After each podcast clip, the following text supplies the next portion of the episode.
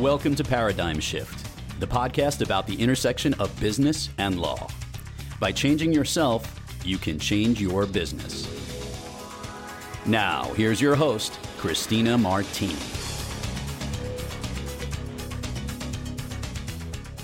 Welcome to Paradigm Shift. My name is Christina Martini, and I am your host as we explore the intersection of business and law. In today's episode, we are going to explore peer mentoring. We will have the great privilege of speaking with someone who is an expert on this topic, Leo Bottari. Leo is a keynote speaker, author, workshop facilitator, adjunct professor, and thought leader on the topic of peer advantage. Leo teaches us all that if we want to grow as an individual, collaborate more effectively, become a better leader, and prepare our organizations to meet the challenges of the future, then we need to enlist a group of peers we respect and who are committed to the same goals, and then we see what happens. Leo worked with Vistage worldwide. During his tenure at Vistage, he directed a thought leadership initiative on the power of peers in business, which resulted in a book he co authored with Leon Shapiro entitled The Power of Peers How the Company You Keep Drives Leadership, Growth, and Success. The premise of the book is as simple as it is powerful. Who you surround yourself with matters, and because of this, business leaders can help each other in ways they just won't find anywhere else. It essentially provides a look into how and why formal peer groups are so powerful. Leo's new book, which will be published and released this coming September, is entitled What Anyone Can Do How Surrounding Yourself with the Right People Will Drive Change, Opportunity, and Personal Growth. With the help of Leo's Year of the Peer podcast guests, you'll discover that success isn't enjoyed only by people possessing superhuman qualities. It's also realized by those who enlist the support of others to help them do the things anyone can do that most of us never will. Leo is also co hosting a new podcast by the same name with Randy Cantrell, which picks up where his 2017 Year of the Peer podcast left off. I had the fine privilege of appearing on Leo's and Randy's Year of the Peer podcast last summer. It is my pleasure to now welcome Leo Bottari to the show. Leo, thank you so much for joining us. It's really a great honor to have you with us today. Oh, thank you. It's such a pleasure to be on the show. And you were so generous to be on my show last year. I certainly wouldn't pass up the opportunity to do it. Great to be here.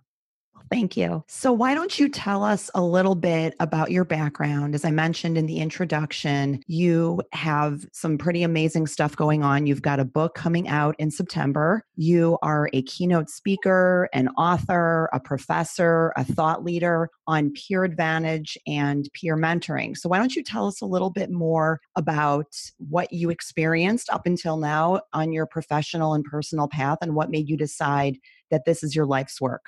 Sure. So I spent a good 25 plus years in corporate communications, everything from owning my own firm for uh, about five years to working at, you know, one of the largest firms in the world at uh, and Knowlton and really enjoyed it quite a bit. My career kind of brought me, you know, kind of to two places. One where I felt like I wanted to get my master's degree so I did that, and I did that kind of a bit later uh, in life, uh, between 2006 and 2008. I went to Seton Hall University and I got a Master of Arts in Strategic Communication and Leadership. And I point that out because the it wasn't so much the content as much as the way it was all taught. It was largely online, but it was also residencies and all. But it wasn't professors lecturing at students. It was very much an environment where the students were seen as a really rich source of intellectual capital. And so our professors were as much facilitators as they were anything else. And I was just really fascinated kind of growing up in a world when, when I went to school where always referred to collaborative learning as cheating, which is pretty much the way they would refer to it back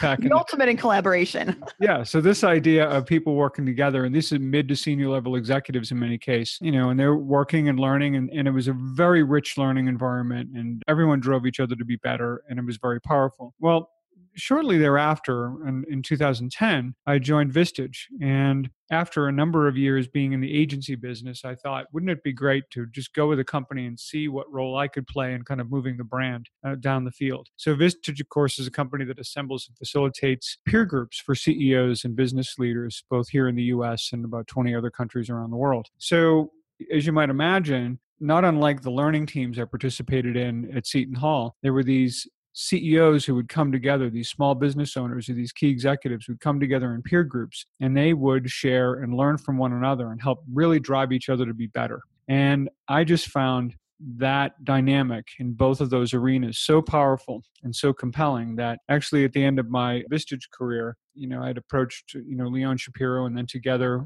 we went to the board and said, look, you know, Vistage has been doing this for at the time nearly 60 years. Wow. And we thought that there was a real opportunity here, not to just write a book that was a hardcover brochure for Vistage, but something that really looked at the category of peer groups and how people learn from one another, especially in the business and education space. And that we would look at Vistage, but YPO, EO, TAB, people who start their own groups. And we looked at groups like that from here in the US and all over the world. And it was actually fascinating to see essentially, and that's why what led to the content of the book called The Power of Peers. And it was basically how and why these peer groups are so powerful and why they're so effective for those who participate in. And of course, what's to me fascinating is that, you know, when you consider how effective they are, so few people actually participate in these kinds of peer groups. So it's um you know, it's been really great work for me to not only in writing that book, but since then, you know, just continuing to learn about this space and continue to be fascinated by the fact that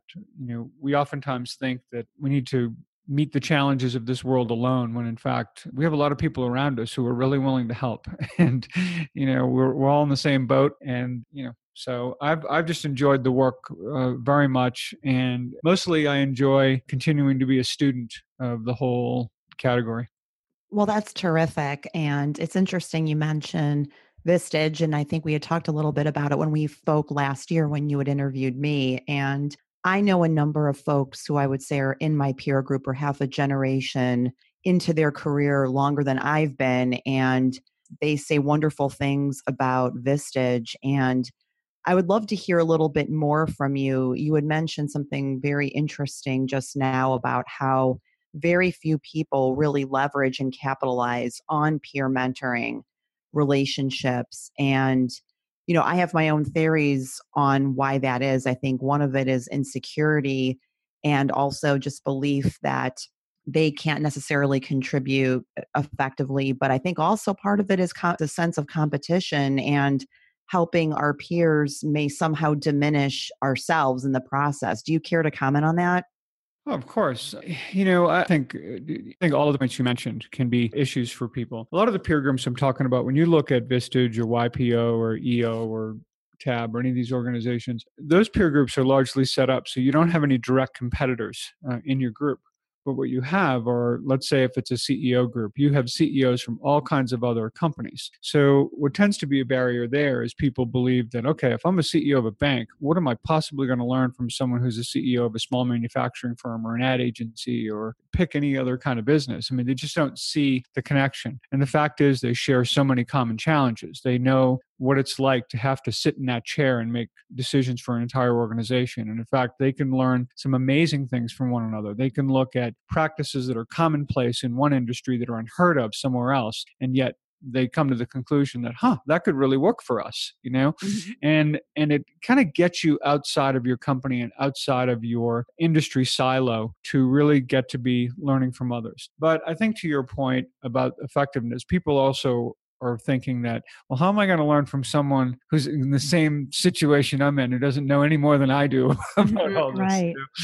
But I think the the fact is, and this goes back even to, I mean, mastermind groups have been along, around a long time. Etienne Wenger, or as he goes by today, Etienne Wenger Trayner, is kind of the father of the research around what's called uh, communities of practice. He and Jean Lave, uh, basically, uh, back in the uh, early 90s, went to Africa to study uh, the relationships between the the apprentice and the and the master, if you will, only to really discover how much the students you know these apprentices work together to help one another be better and that's what effectively drove up not only the quality of of their work but their ability to learn quickly. So and i think another uh, you know great example i had Linda Darling-Hammond on my show last year probably the in my view is the top education expert uh, in the world who talks about the fact that in the education space teachers who collaborate with one another are far more effective at creating collaborative environments among students in their organization. And I think that in, in their classroom, if you will. So the same holds true really for CEOs that the more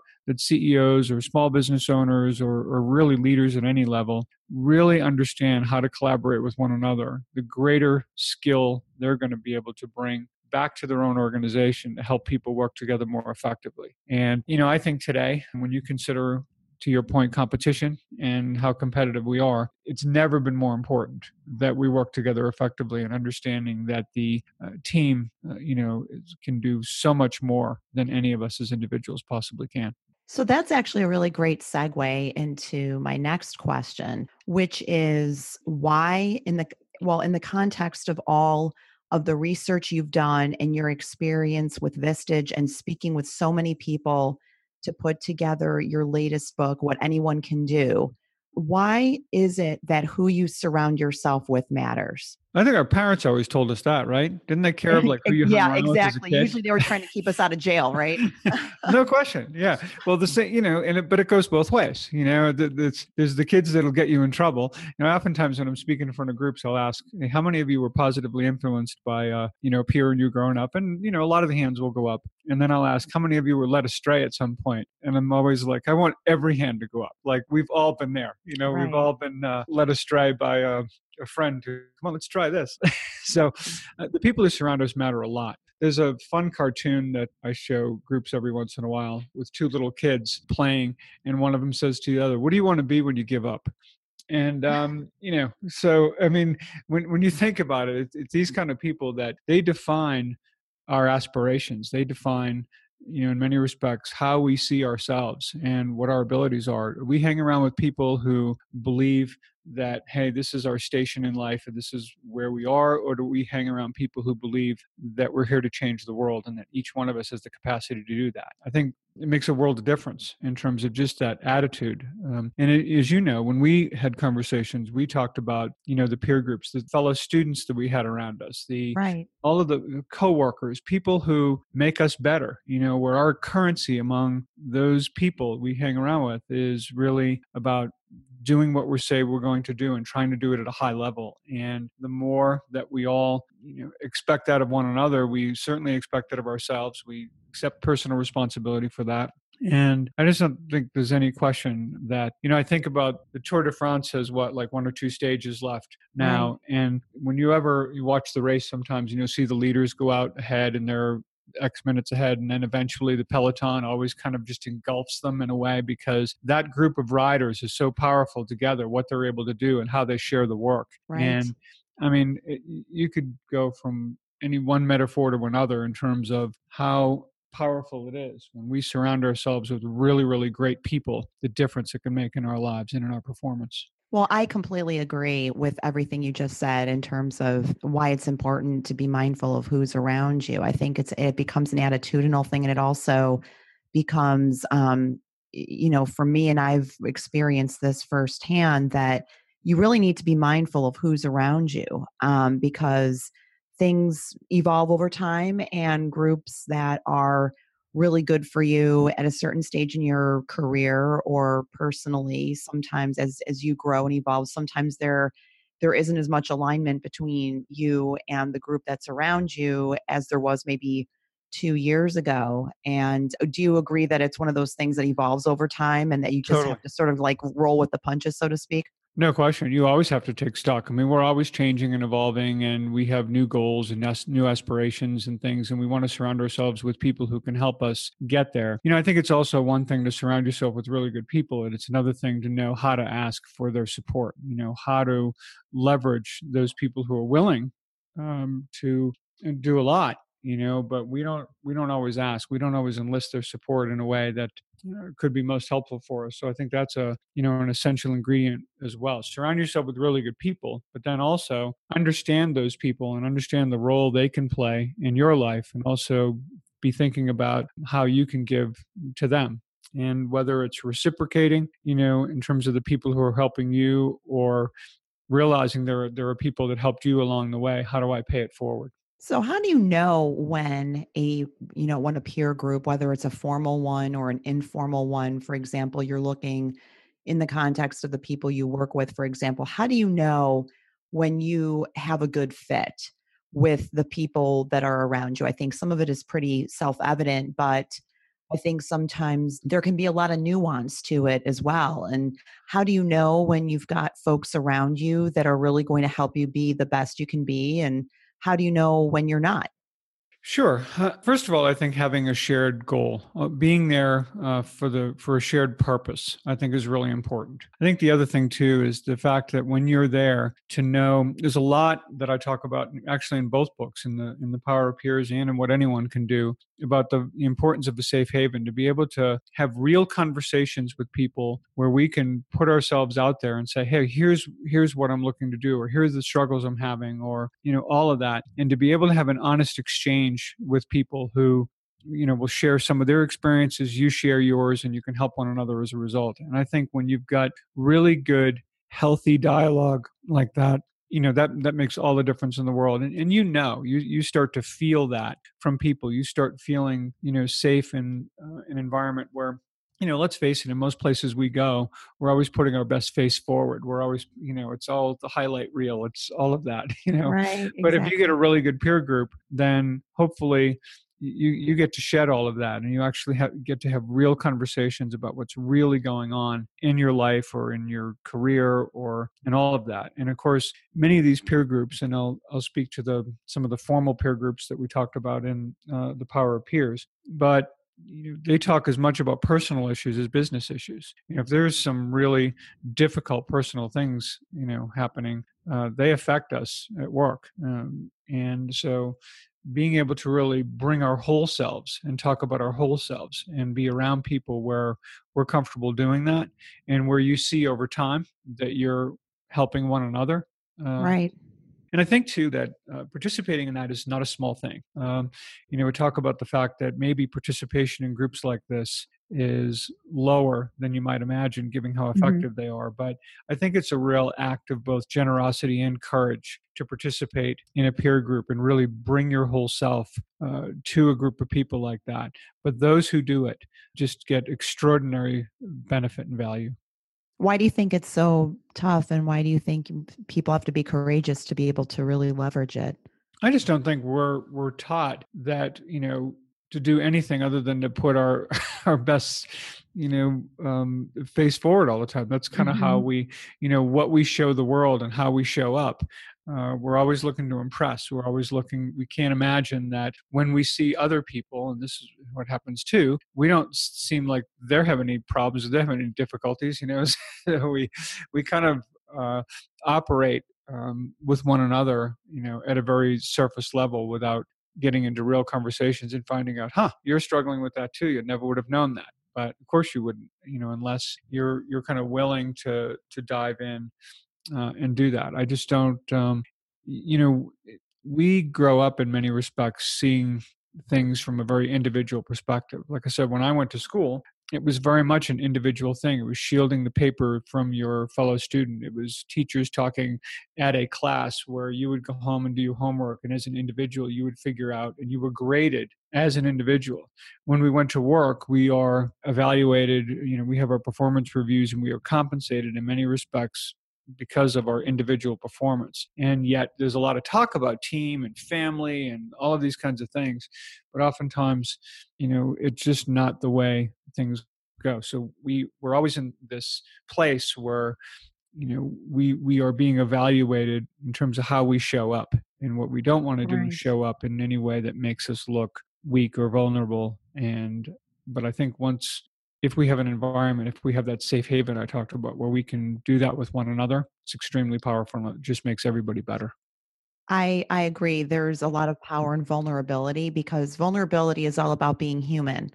And I completely agree with you that we feel this need to always have our have our best face, you know, put our best face forward and to seem superhuman, right? And at the end of the day, um, we're all human. We all have strengths and weaknesses, and the power of being able to be authentic about your vulnerability uh, I, I, think then people can really relate and associate with you and that's where the true communication begins You think about any great speech you've ever heard, any presentation, any book that you enjoy reading, all of that. Whenever the author or the speaker reveals a little something about, you know, him or herself, it, it always connects. It always works. It's always powerful. And, you know, it, it, it, it is something we want, something we appreciate in others. It's just not always something that we are willing to do ourselves. But my hope, of course, and I think this is true, that the more we see others do it, the more that it becomes okay um, to share um, some of the challenges we may be having. Well, our time together is completely flying by in this first segment, and I look forward to continuing our conversation. But I, I do have I do want to sneak in a couple more questions. Um, sure. So, you know, we've talked about um, the importance of peer groups and we've talked about the benefits and we would love to hear um, just a couple of anecdotes from you about uh, some great experiences you've had personally with peer groups and also whether you've had any negative experiences yeah i think um, so uh, so i do workshops for ceo peer groups i've did about um, done about 55 of them in the past um, 15 months or so. And so when I think about watching, uh, whether it's CEOs or key executives or whatever, people just shed their self-limiting beliefs. I think it's it's very very powerful to watch. Um, when people thought that, oh, I, I was going to do this with my business, only to have be surrounded by other people that will tell him or her no no no you could actually take it here and right. you know uh, it's it's very very um, cool you know to see that and watch that happen. There are also kind of uh, epiphanies that we can have as well. One of the ones i talk about in the book was so i tell a story about when i was in junior high school and i was asked to fill in on the uh, our undefeated you know one mile relay team basically and i was running the third leg of it so i practiced it and all of that.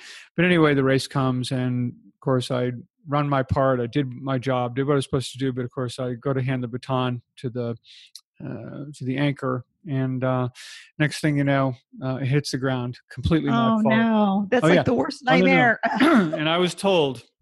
And I was absolutely told in no uncertain terms whose fault it was, and it was mine. And the lesson there was that um, you you never let go of the baton until you're sure that the other person has it. And I remember mm-hmm. talking about this among a peer group uh, one day, and you know, we came to this really great, you know, epiphany. I think about the fact that it may be the greatest communication lesson I've ever received in my life. That as leaders and as communicators, it isn't enough to say, "Hey, well." I'll delivered the message or that you know it's right there in that email in the third paragraph or anything like that it's making sure that as leaders and as communicators we never not make sure that the recipient really understands what's going on and only at that point should we then let go and let them run with it. And so that the responsibility of effective communication as intended is up to the sender not to the receiver. And there are often times where you know senders love to blame the receivers because they didn't read this or they didn't get that or whatever and in fact i think it's all on the sender who basically let go of the baton prematurely and i, I think about that as a very powerful you know rough story powerful lesson, and I think a, a lesson revealed through conversation uh, with peers where I could talk about something that I really wished I could have back, you know, in many respects, right. and yet uh, th- there's something that really I think came from it that was positive.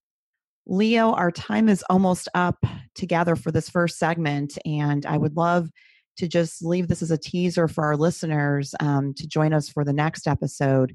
If you could tell us a little bit about the two books that you have um, The Power of Peers, and then your book that's coming out in September, What Anyone Can Do. We'd love to hear a little bit about them and what made you decide to write them.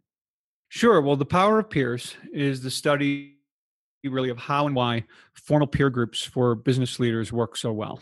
And again, we looked at that because we felt that there was a real lack of understanding about that whole category that whole opportunity to learn from one another and that if we could give it language that that would be you know helpful for people to be able to look at it and process it and see if it's right for them since the uh, writing of the Power of Peers. I had the podcast series, which you know, and you were one of my guests last year on the on the year of the yes. peer. Um, I learned so much from that show and from all of the workshops I did and, and all that the book what anyone can do kind of picks up where the power of peers left leaves off in two important ways one it extends the this idea of who surrounds us beyond just our peers we what anyone can do looks at our parents our mentors our mentees our kids you know all of that and looks at that full circle of people who uh, surround us. And then, of course, it also takes it out of the strictly formal setting and really kind of puts it into everyday life. How can we do just a much better job of accessing and enlisting people who, around us who are willing to help us do whatever it is we want to do in life and uh, be both successful and happy? So I thought um, you know it was really worth exploring that really worth trying to share the insights from the podcast guests you know into this new book and uh, just really excited uh, to work on it. Well i'm so excited to check it out when it comes out. I actually had the fine privilege of reading through the manuscript that you sent to me um, a couple months ago and i'm so excited for you and so excited for everyone who will have the chance to read it. And I strongly encourage our listeners to check it out. So, Leo, um, is there anything else you would like to share with our listeners before we sign off? No, you know, um, well, maybe just a couple things. Sure. Um, if you want to learn more about the power of peers and what anyone can do, you can go to leobottari.com. That's L E O B O T T A R Y.com. You can have a look and see what the power of peers is about. You can uh, get a little preview of what anyone can do. And uh, if you're inclined to pre-order a copy, uh, you certainly can do that uh, anytime between now and September 3rd. And then, of course, it'll be available on September 3rd and invite everyone uh, to read it. If you're anybody, then um, you can, uh, it's for you. Great. Well, thank you so much, Leo, for joining us. And I look forward to continuing our conversation in our next episode. Thanks. Thank you for joining us for this episode of Paradigm Shift. I hope that you have enjoyed the first installment of my interview with Leo Bottari. We hope that you will join us next week as we continue our conversation. I am your host, Christina Martini. Please look for our weekly episodes every Tuesday. Thanks for listening. If you enjoyed the show, please rate and recommend us on iTunes or wherever you get your podcasts. Please visit us at www.paradigmshiftshow.com. We would love to hear from you. Please look for new episodes of Paradigm Shift every Tuesday.